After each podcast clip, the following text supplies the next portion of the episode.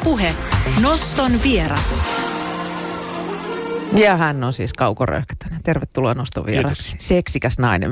Kauhean jotenkin. Mistä sä ton repäsit? No se nyt on tuollainen perinteinen rokkipalladi. niin, aika kesäisissä tunnelmissa. Joo, se oli kesäbiisi. Mm. No, paitsi että sulta on tulossa uusi levy tuossa syyskuun aikana, niin myös tällainen 350 sivuinen kirja. Mm. Lukasin sen tuossa eräänä, lukaisin tämän kolme ja puolesta sivuisen kirjan tässä näin. Ja tota, äm, nimeltään siis Maan korvessa kulkevi. Se sijoittuu mm. Lapin sotaan ja poltetun Lapin maisemiin. Miksi sä sijoitat sen just tonne? Siis mikä saa sut tarttumaan Lapin sotaan? Eikö nyt olisi kauhean muodikasta äh, niin kuin, rääpiä kansalaissodan jäänteitä tässä näin? Jaa, no ensinnäkin mullahan on juuret Lapissa äidin puolelta, että tota, saksalaiset poltti meidänkin sukutalon ja porukat joutui lähteen evakkoon Ruotsiin. Mutta ei se nyt oikeastaan ollut se syy, vaan mulle tuli vaan, mä muistin tämän Erkki Eklundin, turkulaisen kirjailijan 60-luvun alussa julkaiseman romaanin Alppikengistä jäljet vain jää, josta Oukke Lindman teki sitten tuommoisen moniosaisen TV-elokuvan ja mä näin sen joskus nuorena ja siinä kerrottiin tästä tämmöistä saksalaisesta tai itävaltalaisesta sotilaasta, joka niinku tota, kulkee niinku, karkaa, karkaa sieltä Saksan armeijasta ja kulkee erämaiden läpi ja päätyy Ruotsiin sitten lopulta, niin tota, mä halusin käyttää tätä hahmoa ja tota, mennä sen kanssa syvemmälle, miettiä, että ketä nämä tyypit oikein oli, jotka oli siellä Lapissa silloin – siellähän oli 2500 000 saksalaista ja itävaltalaista sotilasta. Sehän oli valtava, siellä oli enemmän niitä sotilaita kuin Lapin asukkaita. Että se on ollut aikamoinen kansainvaellus sitten Lappiin. Ja sitten toinen juttu, niin nämä kaksi lasta, mitä mä kuvaan tässä kirjassa, niin Jehovan todistajalapset, jotka mielisairas äiti panee niin kuin tien päälle ja ne, ne päätyy myös sinne samoihin maisemiin, niin – se oli taas semmoinen juttu, kun mä olin, mä olin kerran Lovisassa keikalla. Ja sitten keikan jälkeen semmoinen vanha nainen tuli mulle juttelemaan ja se sanoi, että kiinnostaisiko mua kirjan aiheeksi semmoinen juttu, mikä hänelle on tapahtunut oikeasti. Että, tuota, että hänen äitinsä laittoi hänet sota-aikana niin tuota, pikkuveljen kanssa niin kuin kulkemaan niin kuin jalan jonnekin Lappiin niin kuin Savosta. Ja niin, oli... siis nämäkin lapset läht, olivat lähteneet niin. Siilinjärveltä kohti Joo. Muoniota. Joo. Ja tota, se kertoi sitä tarinaa ja mä ajattelin, että tämähän on ihan mieletön juttu. Ja, mutta sitten aina kun ihmiset tulee jotain tarjoamaan tuommoisia aiheita, niin mä jotenkin vähän pelästyn ja en mä edes kysynyt hänen nimeään eikä mitään. Mutta sitten tuota, monta, monta vuotta myöhemmin mä sitten muistin tämän jutun ja sitten kun mä yhdistin tämän sitten tähän, tähän itävaltalaisen soturin hahmo, joka kulkee siellä samoissa maisemissa, niin mä että tästähän mä saan romanin. Että tässä on kaksi, kaksi eri niin päähenkilösysteemiä ja, ja ne kohtaa sitten jossain vaiheessa siinä kirjan aikana. Että siinähän on romaanin rakenne. Siinähän se on. Kohta, mä odotin sitä kohtaamista melkein 300 sivua siinä. Sitten se oli tosi lyhyt. Niin, mutta mä kirjoitan sille jo jatko-osaa. Okei, eli tästä tulee saaga vielä. No kyllä, siitä tulee saaga. Niin kuin, jäihän se vähän niin kuin cliffhangeriksi siinä no, lopussa sitten. No jäi sillä että tuota, mä kerron sitten vähän mitä sodan jälkeen tapahtuu. Mm. Mutta siis tämä perustuu siis oikeisiin tapahtumiin, johon no, sä oot sitten niin kuin laittanut lihaa luiden ympäri. Lasten osalta, mutta tuota, sen naisen kertomuksessa ei käynyt ilmi, että ne olisi ollut Jehovan todistajia, mutta mä ajattelin, että niiden pitää olla jotain – semmoista uskonnollista ryhmää, joka ei halua kommunikoida muiden ihmisten kanssa kovin helposti. Ja Jehovan todistajat on just sellaisia. Että ne, ne ei oikeastaan niin kuin, niillä on ne, se lähetystyö, mitä ne tekee, mutta muuten ne ei oikeastaan halua edes sekoittua niin valtaväestöön, että ne ei juhli, juhlapyhiä eikä, eikä ole tekemisissä, niin ne, ei, ne ei halua mennä armeijaan eikä, eikä ne ei niin kun, kunnioita näitä tämmöisiä kansallisia arvoja niin ne on vähän niin kuin erilaisia. Niin, tämä nuori tyttökin, 12-vuotias Pirjo, mm. oli uskossaan hyvin vahva. Niin, se on vahva uskossaan ja siinä tulee tavallaan sitten niin kuin tämmöinen uskovan ihminen, uskova ihminen ja sitten vastapuolena on sitten tämä itävaltalainen sotilas, joka sitten on tällaisesta sosialistiperheestä ja joka ei oikeastaan usko mihinkään. Et sen, sen käsi, äh, tässä on niin kaksi tämmöistä eri näkemystäkin sitten, jotka kohtaa sitten. Mm. Öm, onko sulla jotain, jotain siteitä muuta kuin, että teiltäkin mökki paloi, niin Lapin mm. sodan aikaisiin tapahtumiin? No on mulla se, semmoista, että nuorena mä kuljin paljon Lapissa niin erämaissa ja, ja tota, mulla oli paikallisia poikia siellä kavereina ja, ja tota, me puhuttiin aina nuotion ääressä niin näitä sotajuttuja aika paljon. Ja ne kertoi kaikkia tarinoita, mitä niiden suvussa oli tapahtunut ja, ja kaikkia tuommoisia juttuja. Se oli jotenkin semmoinen, se sota eli niin niissä tarinoissa. Ja mä sain kuulla niitä, niitä aika paljon. Niin se oli myös semmoinen tämä on tavallaan mulle semmoinen niin nostalgiatrippikin jollain tavalla. Että se yhdistyy tähän TV-sarjaan, jonka mä näin joskus nuorena, joka oli mun mielestä vaikuttava. Ja, ja sitten, sitten nämä jutut, mitä kerrottiin. Ja, että se oli niin semmoinen, minkä mä halusin tehdä sen takia. Mm. niin sä oot itse kasvanut Oulussa. Tuntuuko se siellä? No siellä, näin etelässä. No siellä vähemmän, mutta tuota, se, mun mummon sukujuuret on tuolla, tai äidin sukujuuret on niin tuota pellossa, niin se on Torniojokilaaksossa, niin se oli siellä, se oli paljon voimakkaampi. Mm. Onko sitten jäänyt niin kuin sotatrauma sinne? No en mä tiedä. Eihän siinä semmoista ollut, että ne saksalaiset olisi ollut mitenkään, ne poltti talot, mutta ne jätti ihmiset rauhaan kyllä aika pitkälle, että, että semmoisia, mitään semmoisia, semmoista, semmoista niin terroria ei oikeastaan ollut.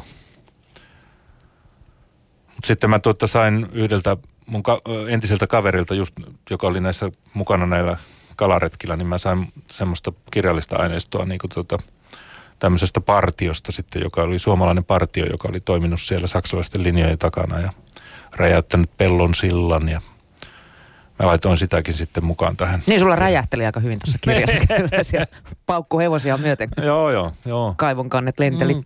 Mm. Sun edellinen romaani Lapinpoika, se sijoittui myös syrjäseudulle ja, ja tota, tai, tai niin kuin alkoi syrjäseudulta, mistä toki sitten lähdettiin kohti, kohti etelää. Ja, ja se kuvasi juurettomuutta. Mikä sua näissä takapajulossa kiehtoo? No mä pidän kovasti Lapista, että se on mulle ollut nuoruudessa ja lapsuudessa niin semmoinen tärkeä paikka ja, ja monet mun onnellisimmista hetkistä elämässä niin sijoittuu sinne – ja jotenkin tuntuu nyt varsinkin vanhemmalla iällä niin kivalta palata niihin maisemiin ja kertoa tarinoita, jotka liittyy sinne. Mm. Ja tuossa Lapinpojassa mä nyt halusin kuvata taas tämmöistä niin rock'n'rollin ja sitten tämmöisen vanhan maaseutukulttuurin niin törmäystä, mikä tapahtui silloin joskus 70-luvun alussa. Ja, ja tuota, mäkin olin sitä tavallaan todistamassa silloin nuorena poikana, että – sehän oli aika hurjaa, niin kuin se, se, miten se rokki tuli Suomeen. Liittyykö se jotenkin siihen sun omaan, omaan muuttoon siis sit pohjoisesta pois? No joo, no mähän muutin sieltä vasta 79 sitten. Mä olin jo aikuinen mies siinä vaiheessa. Ja, mutta tota, kyllä mä muistan ne ajat, kun ne rokki, rockibändit tuli niinku keikalle jonnekin Pellon Ponnelle, joka oli semmoinen urheilutalo. Ja, ja sinne kaikki oli niinku jotenkin innoissaan siitä hommasta. Ja ja se, miten ihmisten ulkonäkö esimerkiksi muuttui, kun miehillä oli yhtäkkiä pitkä tukka, niin sehän oli jotain käsittämätöntä, kun aikaisemmin niillä oli semmoiset brölkreemit hiuksissa, että ne haisi jo kauas niin, ne rasvat. Tuoksu ja kiilsi. Joo, että se oli semmoinen, ja solmiot kaulassa ja semmoinen sen, sen näköinen meininki, että miehet oli miehen näköisiä ja naiset oli naisen näköisiä, mutta sitten yhtäkkiä ne alkoi sekoittua jotenkin ja tuli tämmöinen kummallinen vaihe. Niin, puhuttiin tuosta juurettomuudesta tässä uudessa kirjassa, niin tota, tämä saksalaissotilas, niin sä kerroit hyvinkin tarkkaan, kuvasit niin kuin hänen taustojaan, mutta sitten nämä Jehovan todistaja lapset, niin mm. Heillä, no, heillä oli ehkä erityyppistä se juurettomuus. No mä otin sen, ne lapsen, lasten maailmaan mun oli vaikeampi mennä, että mä kuvasin niitä niin kuin kolmannessa persoonassa, sitten tuota, ensimmäisessä persoonassa tätä saksalaista tai itävaltalaista ja ja tuota, mun piti oikein niin tutustua sitten niin Itävallan historiaa ja miettiä noita juttuja, että ketä nämä ihmiset oli, jotka tuli Suomeen silloin. Ja minkälainen tausta niillä oli ja mit, mitä tämä kaikki oikein oli. Et se oli ihan mielenkiintoista. Siis kyseessä on romaani, mutta, mutta tota, millaisen taustaduunin sä siihen joudut tekemään, kun se kuitenkin sijoittuu sotahistoriaan? No mun pitää pystyä eläytymään siihen aikaan. Että mä, mä katson vanhoja filmejä, mä luen kirjoja, mä luen historiaa. Mä, mä yritän löytää romaaneja, jossa kerrottaisiin tuosta ajasta. Mä löysin jotain semmoisia juttuja, mistä mä sain jotain virikkeitä. Mutta mä en halua kormittaa niin liialla nippelitiedolla niin näitä kirjoja. Että tärkeintä on kuitenkin se, että se jotenkin se tarina kulkee eteenpäin ja, ja siihen ei tule semmoista todistelun makua, että kyllä minä nämä asiat osaan. Ja tärkeintä on se tarina ja, ja, ja niiden henkilöiden, niin kuin, että, että ne tuntuu omilta, että niissä on jotenkin samoja piirteitä kuin mitä itsessä on. Mitä piirteitä tästä itävaltalaisesta alppijääkäristä löysit itsestäsi? Niin ja sitä tytöstä. No, Musta tuntuu, että siinäkin kaikista, oli... Että... Mä ajattelin sitä tyttöäkin, kun se oli semmoinen voimakas tahtonen ja semmoinen, jollain tavalla semmoinen kylmäpäinen. Että sehän on itse asiassa vahvempi tyyppi kuin tämä, tämä jääkäri tässä. Että se jääkäri vähän niin kuin horjuu sitten niin kuin epäuskon ja uskon vaiheella, mutta tämä tyttöhän on ihan selkeä, että se menee niin kuin junaa eteenpäin ja vie sitä systeemiä eikä kavahda mitään, vaikka näkee jotain väkivaltaisiakin juttuja. Että se on niin tota, ja raahaa vielä pikkuveliä mukana siinä. Niin, se raahaa sitä pikkuveliäkin mukana. Jolla oli ämmävika. niin, se oli pieni. Mistä sä sen repäsit siihen? No, mä ajattelin, että sillä pitää olla joku semmoinen taakka. Ja semmoinen, josta se huolehtii.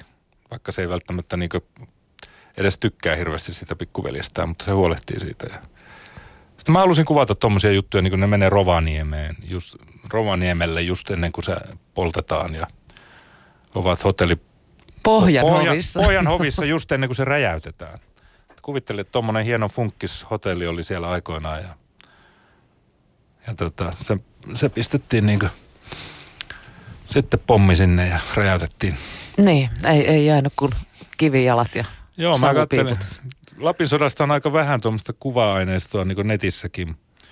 Mutta mä löysin kaikenlaisia kiinnostavia juttuja. Esimerkiksi tämä Kuusamo oli jossain vaiheessa neuvostoliittolaisten niin kuin vallottama. Että ne piti siellä, niin kuin, se oli mulle uutta tietoa. Sitten on kulkenut rautatie niin kuin Oulusta niin kuin tuota Kantalahteen. Niin kuin sieltä Taivalkosken ja Kuusamon läpi ja, ja tota, se on purettu sitten niin kuin sodan jälkeen ja luovutettu kaikki ne kiskot ja muut niin tuota, Neuvostoliittoon sitten. Että siellä on semmoinen kohtaus, missä nämä lapset ylittää radan jossain Kuusamon lähellä, niin se on ihan oikeasti, siellä on ollut rautatie. Niin, että sinäkin opit uusia asioita. No joo, ei niitä, näitä ei ole historiassa mitenkään niin tuotu esille, mutta mä löysin, kun mä nettiä kolusin, niin sieltä löytyi kaikenlaista tämmöistä tietoa. Että se on hyvin hyödyllinen kirjailijalle tämä netti. Kirjailijallekin. niin.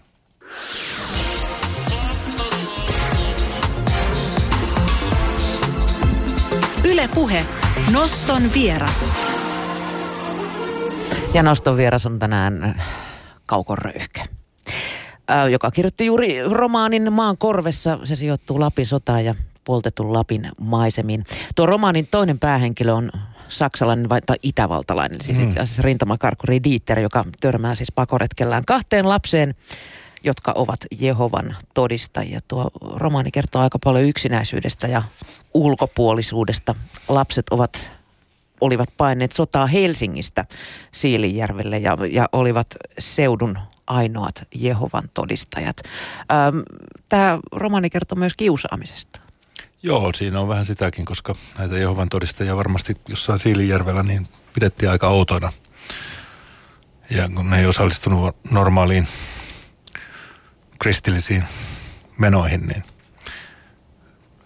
mä ajattelin, en mä tiedä, onko niitä kiusattu ja onko siellä koskaan ollut edes Jehovan todistajia, mutta Nyt on. munhan pitää ke- kehittää tämmöinen juttu.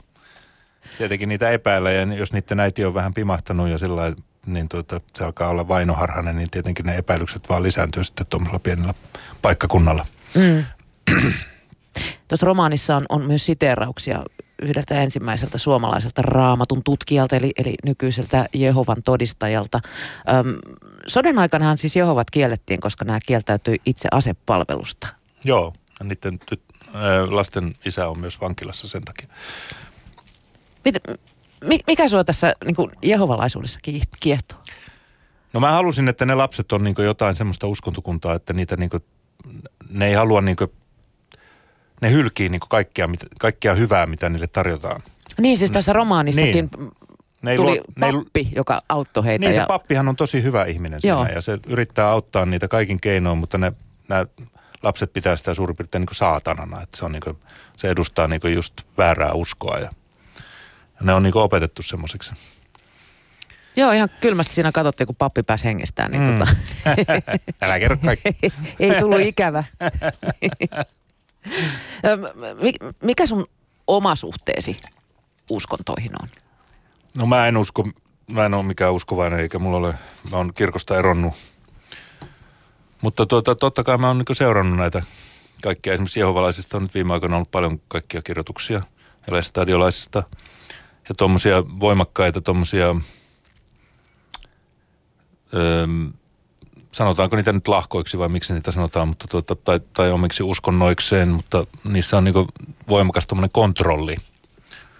Ja sitten ne, jotka joutuu sen uskonnon ulkopuolelle, ne, ne niin hylä, hylätään niin kokonaan ihmisinä. Että esimerkiksi vanhemmat ei enää halua tuntea niitä lapsia, jotka on niin jättänyt, jättänyt uskonnon. Että jotain tällaisia ilmiöitä on ollut ja se on niin aivan äärimmäisen rankkaa. Niin. Että mm. ne on voimakkaita semmoisia niin systeemejä, jossa ihmiset niin tavallaan niin pannaan ajattelemaan tietyllä tavalla ja uskomaan tiettyihin juttuihin. Jos ei usko siihen, niin on sitten niin täysin tuhoon tuomittu niin luopio ja, ja tollainen potkitaan pois niin paratiisista suurin piirtein. Se on niin kuin, ja omasta perheestä, niin se on, se on niin raskasta.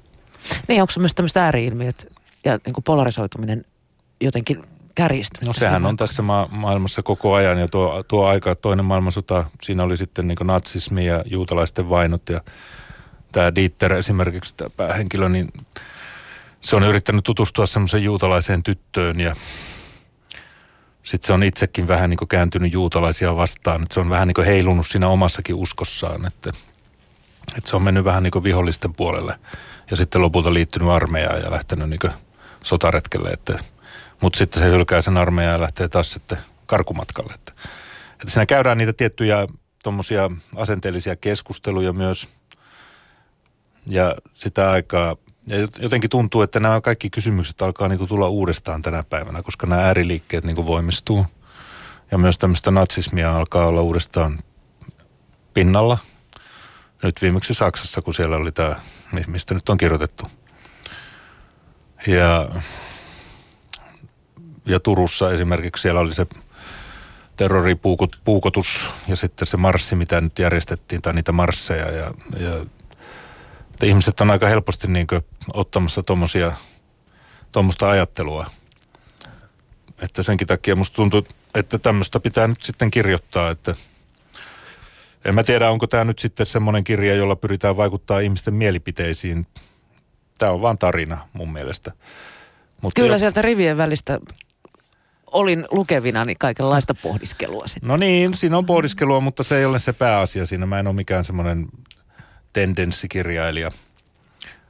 Mutta, mutta totta kai nämä henkilöt käyvät omaa kamppailuaan niin kuin siinä ajassa, missä ne liikkuvat. Ja, ja, ja niin mekin käydään tässä omassa ajassamme. Mm. Niin siis tämä on, on, on romaani, joka perustuu historiaan ja, ja mm. siinä on myös, myös niin kuin todellisuuspohjaa jonkin verran. Ähm, kuinka paljon sä haluat kirjoituksillasi vaikuttaa? puhutaan nyt sitten kirjoista tai, tai olet myös somessa melko näkyvästi No somessa mä oon ottanut jonkun verran kantaa joihinkin asioihin.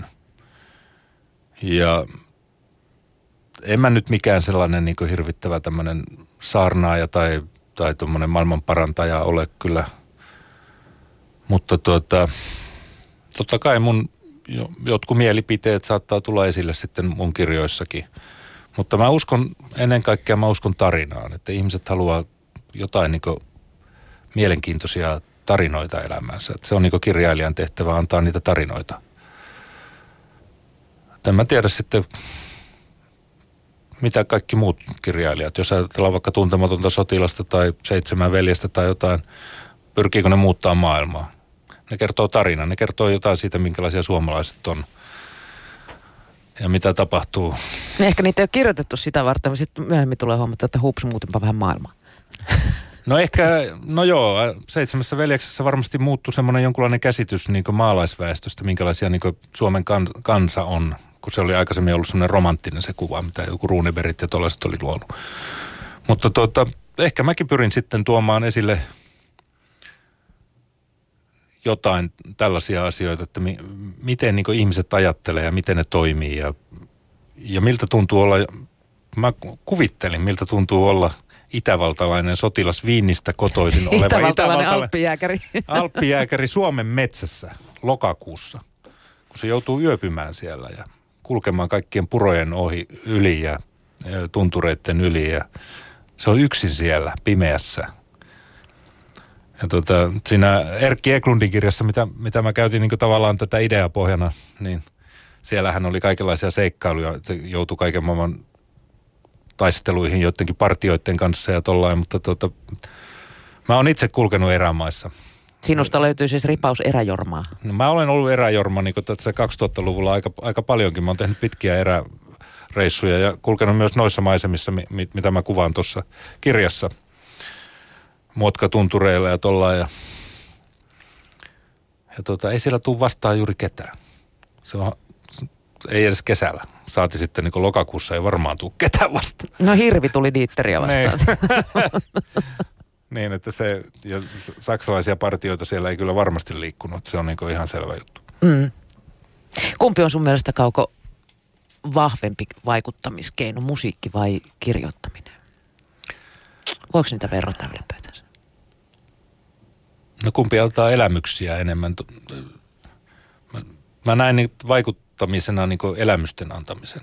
Että tuommoinen niin mielipiteisiin vaikuttaminen tai tollainen, en mä oikeastaan siitä välitä niin, että jokaisella on omat mielipiteensä ja pitääkö ne mun puolesta, mutta tuota, mutta ihminen herkistyy silloin, kun se kuulee hienoa musiikkia tai tuntee jotain voimaa, jos se kuulee vahvaa musiikkia, jotain rockia tai jotain voimakasta – tai iloitsee musiikista, mutta yhtä hyvin iloitsee myös tarinasta ja viihtyy sen kanssa ja saa elämyksiä siitä, niin en mä tiedä kumpi on voimakkaampi. Vaikea sanoa. Musta on kiva tehdä molempia. Mä oon aina tykännyt hyvistä kirjoista ja mä oon tykännyt hyvistä levyistä ja hyvistä bändeistä ja artisteista. Että tota, Mahtavaa, kun Mitä saa... milloinkin, niin. mikä tuntuu hyvältä. Niin, en mä tiedä mikä sitten on sitä vaikuttamista. Ja pitääkö tuommoista edes miettiä, että, että tota, en mä mieti semmoista, mä vaan teen sitä. Mm. No sä teet kumpaakin. Mm. Sä kirjoitat sekä lauluja että, että kirjoja. Niin, Mi- miten, meneekö sulla jotenkin sykleissä tämä homma? Siis nytkin nämä tulee about samaan aikaan, kirja ja levy.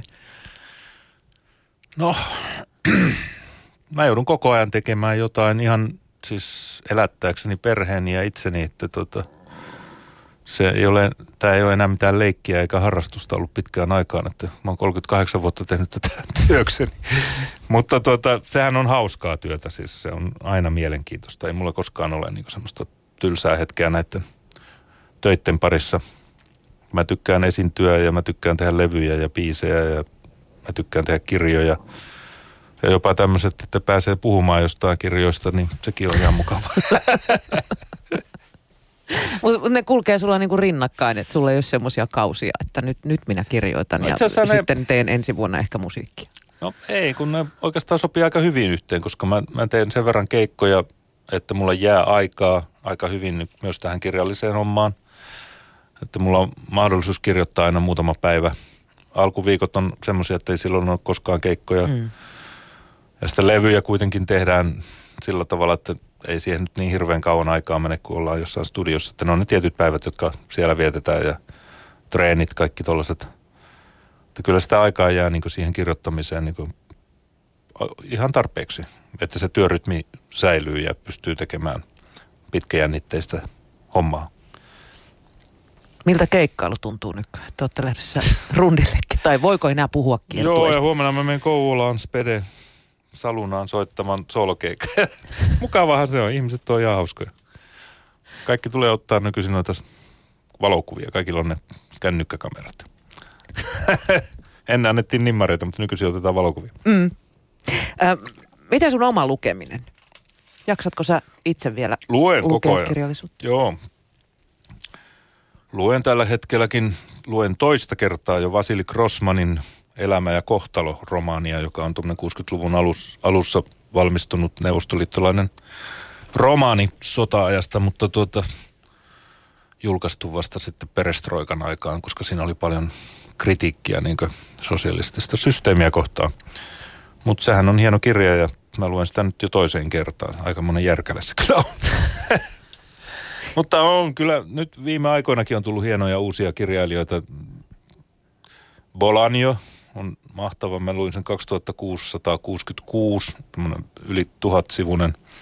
Knauskordista on tykännyt, luin sen hänen taistelunisarjan kokonaan läpi. Mä väsyin jossain vaiheessa Väsyt vai? siihen, No joo. jotkut on väsynyt, mutta tuota, mä, mä taas oikein, mä, harmitti kun se loppui. Mä olisin halunnut lukea vielä lisää. Kun aloin kiintyä jotenkin sen tyypin elämään ja sillä eihän siinä ollut mitään erityistä. Se oli niin tavallisen äijän elämä. Mutta se, se osasi kertoa vaan sen niin hyvin. Niin, no ehkä mä siihen pettyinkin sitten vähän. Nee. Hei, please, nyt jotain actionia. Sitten on semmoinen kirjailija kuin V.G. Sebald. Siis nämä Bolanjo ja Sebald on molemmat kuollut, mutta ne kuoli vasta 2000-luvun alussa ja ne on tullut, niitä on suomennettu vasta nyt sitten viime vuosina. Ja, ja tota, ne on kyllä semmoisia kirjailijoita, joista mä tykkään tosi paljon, että tota, olen lukenut kaiken, mitä heiltä on tullut. Entäs kotimainen kirjallisuus? Jaksatko seurata sitä? Asko Salberia mä oon lukenut muutamia, mä tykkään sen ty- tyylistä kirjoittaa, vaikka synkkäähän se on se, sen kamaa, mutta tota, jotenkin se niin kuin, sillä niin lunastaa ne odotukset. Syyskuun puolivälissä tulee siis myös uutta musiikkia.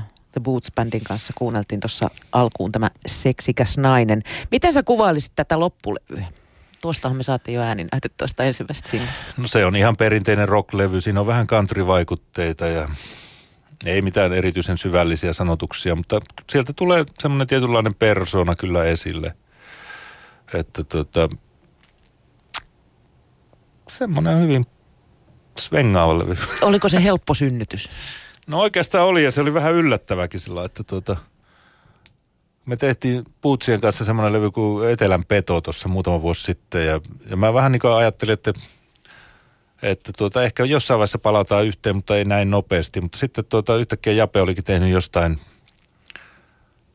Hevoset sumussa semmoisen biisin ja mä olin laulanut sen jossain vaiheessa ja tehnyt sanat siihen ja laulanut ja tuli semmoinen demo mulle yhtäkkiä lähetettiin ja mä lähetin se sitten saman tien tuonne levyyhtiöön. Mä ajattelin, että ei ne nyt varmaan innostu tästä, kun tää on tämmöistä countrya ja kun ne on julkaissut lähinnä semmoista vähän proge-tyyppistä kamaa, niin tuota, sitten siellä oltiin innossa, että tämähän on helvetin hyvä ja sitten mä ajattelin, että no tehdään sitten koko levy saman tien. Mä kysyn tältä kaik- kaikilta muusikolta, jotka mulla on vieraana, niin teetkö se mieluummin biisejä vai levyjä, eli kokonaisuuksia?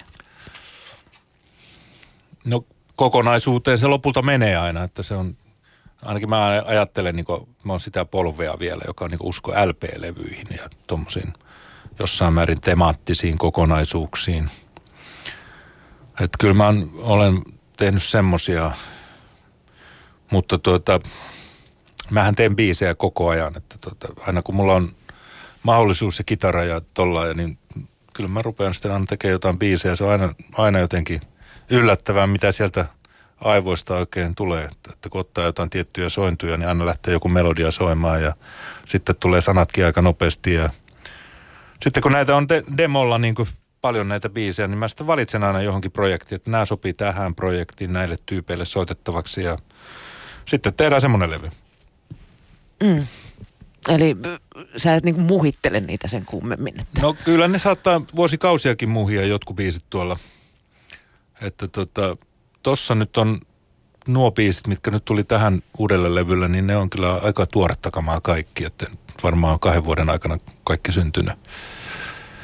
Että sitten jotkut muhii niinkin kauan, että ne ei sitten päädy millekään levylle, että niihin alkaa jotenkin kyllästyä jo, jo siinä demovaiheessakin. Mutta tuota, sitten kun Mattila Rikun kanssa tehdään jotain levyä, niin se ottaa mut aina kaikki demot, mitä mulla on, ja niitä on satoja siis. Se kuuntelee ne kaikki, ja sitten se valitsee jotain semmoisia, jotka häntä kiinnostaa, ja, ja sitten sieltä saattaa sitten tulla joku semmoinen ikivanhakin sitten yhtäkkiä pompata esille. Että ne kaksi levyä, mitä me ollaan kimpassa tehty, niin niissä on niinku todella vanhojakin kappaleita, jotain ihan 90-luvun alusta tai jotain saattaa olla, että se ottaa kaikki, mikä niinku inspiroi häntä.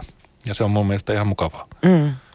Ja sitten sullakin on bändejä enemmän kuin ollut tässä, kun ihmisellä riittää muisti, niin kasaat sä aina sen bändin sitten niin kuin kutakin kokonaisuutta silmällä pitää. Mä en oikeastaan kasaa koskaan mitään bändejä, että ne soittajat tulee aina mun luokse, että No edellisen levy mä tein Severi Pyysalon kanssa ja hän kasasi siihen sitten semmoisen jatsbändin, jossa oli huippusoittajat sitten täältä Suomen jatskenestä löytyy ja se oli omanlaisensa projekti sitten. Oli mielenkiintoista tehdä semmoisen bändin kanssa. Mä en ollut aikaisemmin jats, jatsareiden kanssa tehnyt koskaan mitään, niin oli kiva tehdä se, se levy myös Turmion suurherttua ja ja sitten on ollut... Siitä sitten sujuvasti tänne vähän niin kuin kantrin pari. Niin, ja sitä ennen, ennen oli tämä Hypnomen homma, jossa oli Anna äh, Inginmaa toisena laulajana ja se oli myös kiinnostava. Se oli niin kuin valmis bändi. Samoin kuin Bootskin on niin kuin valmis bändi, että ei mun tarvitse kuin hypätä mukaan. Että Nähän teki Oulussa kaikki nuo äänitykset. Mä kävin vaan välillä laulamassa jotain, kun mä olin siellä päin keikalla ja tehtiin lauluja ja se syntyi todella helposti. Jape sen oikeastaan koko homman niin laittokasaan, että se haki ne kaikki soittajat ja haki ne kaikki laulajat ja ne teki sen koko homman. Että mä sain vain nauttia siitä lopputuloksesta. Mm. mutta aika sujuvasti surffaat, eli eri musiikkityylien ristihalkossa. Joo, näin on, mutta voi sanoa, että mulla on niin aivan huipputuotantoryhmiä jo useitakin, jotka pystyy tekemään. Että tota, mä toimitan biisejä, mä teen sanotuksia – ja sitten yhtäkkiä pullahtaa joku levy. Ja seuraava pullahtaa siis 14.9. Bootsien kanssa. Kiitos Kauko Röyhkä, kun pääsit noston vieraksi. Kiitos.